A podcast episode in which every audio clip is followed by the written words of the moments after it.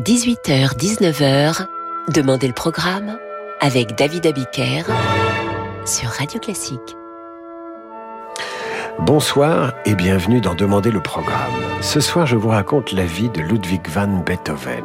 Une vie mouvementée, une vie libre, une vie douloureuse, mais une vie inspirée par le génie créateur. Une vie qui commence à Bonn, à l'ombre d'un père ténor de la chapelle de l'électeur de Cologne. Une vie qui commence un 17 décembre 1770. La famille est dans la musique depuis deux générations. Alcoolique, violent, Johann van Beethoven repère vite les qualités musicales de son fils et lui donne vite des cours de musique. On ne sait jamais, l'enfant prodige pourrait être une source de revenus. Mais le jeune Ludwig se rebelle, refuse l'autorité paternelle et va se chercher d'autres mentors. Le compositeur et chef d'orchestre Christian Gottlob Niefe lui trouve une place dans l'orchestre de la cour et le prince électeur lui accorde une bourse et le nomme organiste adjoint. Nous sommes en 1784, Beethoven a 14 ans et compose ses trois sonates à l'électeur, son bienfaiteur. Thank you.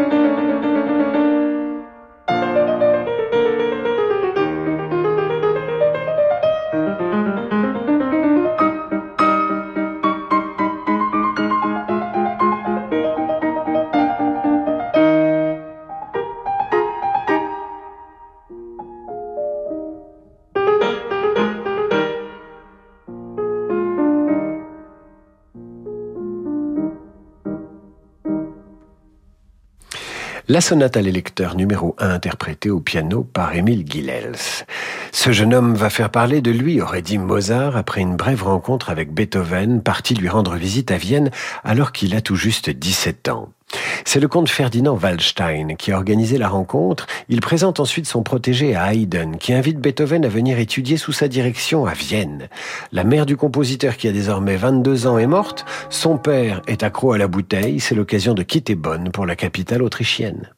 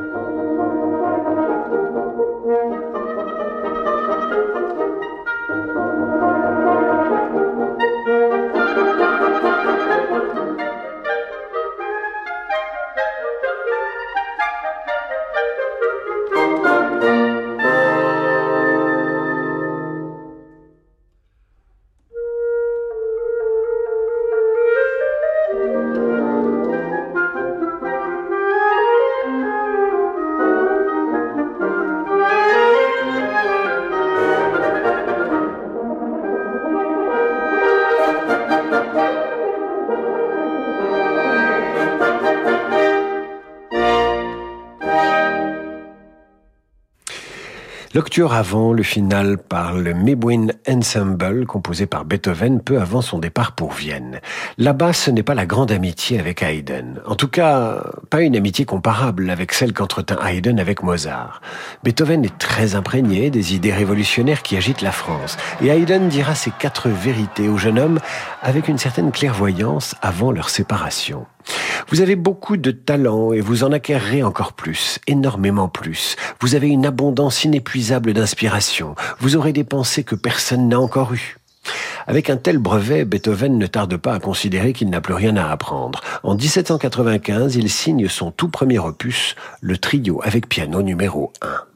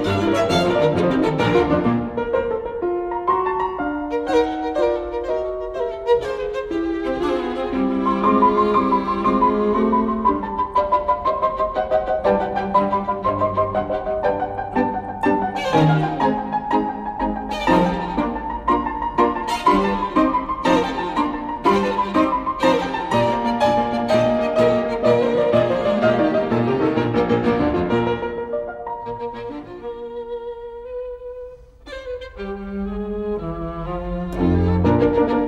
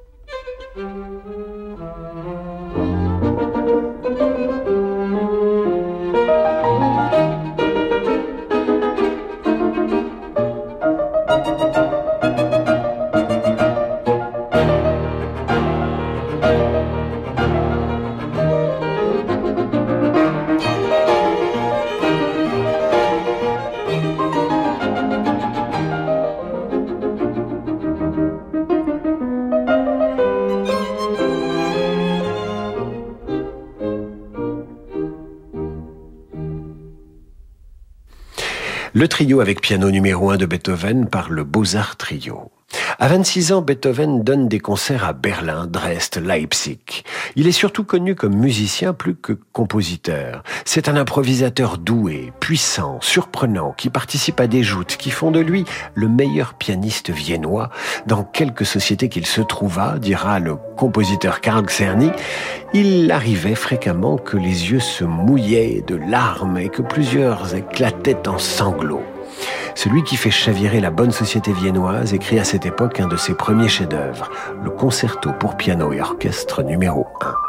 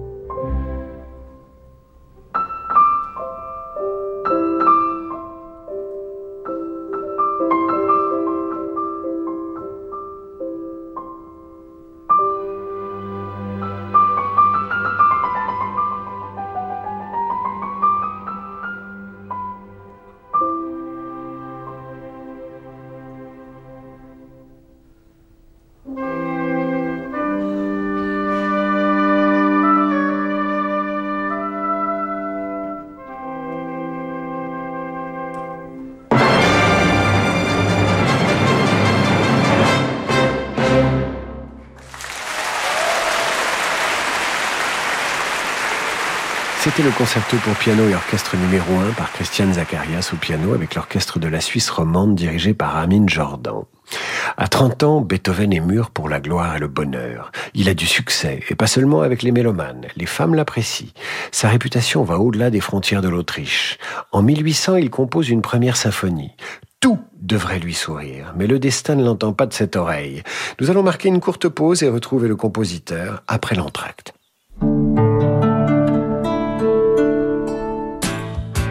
Voilà, depuis que papa a choisi des lunettes 100% françaises chez Atoll, il est tout fier. Il dit Au jour d'aujourd'hui, c'est important de soutenir le 100% français. Mais voilà, personne n'osait lui dire que au jour d'aujourd'hui, c'est pas 100% français. Venez découvrir nos lunettes 100% françaises pour moins de 30 euros par mois chez Atoll. Un crédit vous engage et doit être remboursé. Conditions sur atoll.fr. Bon, le client est à cran. Il m'a demandé un retour sur les dates de livraison.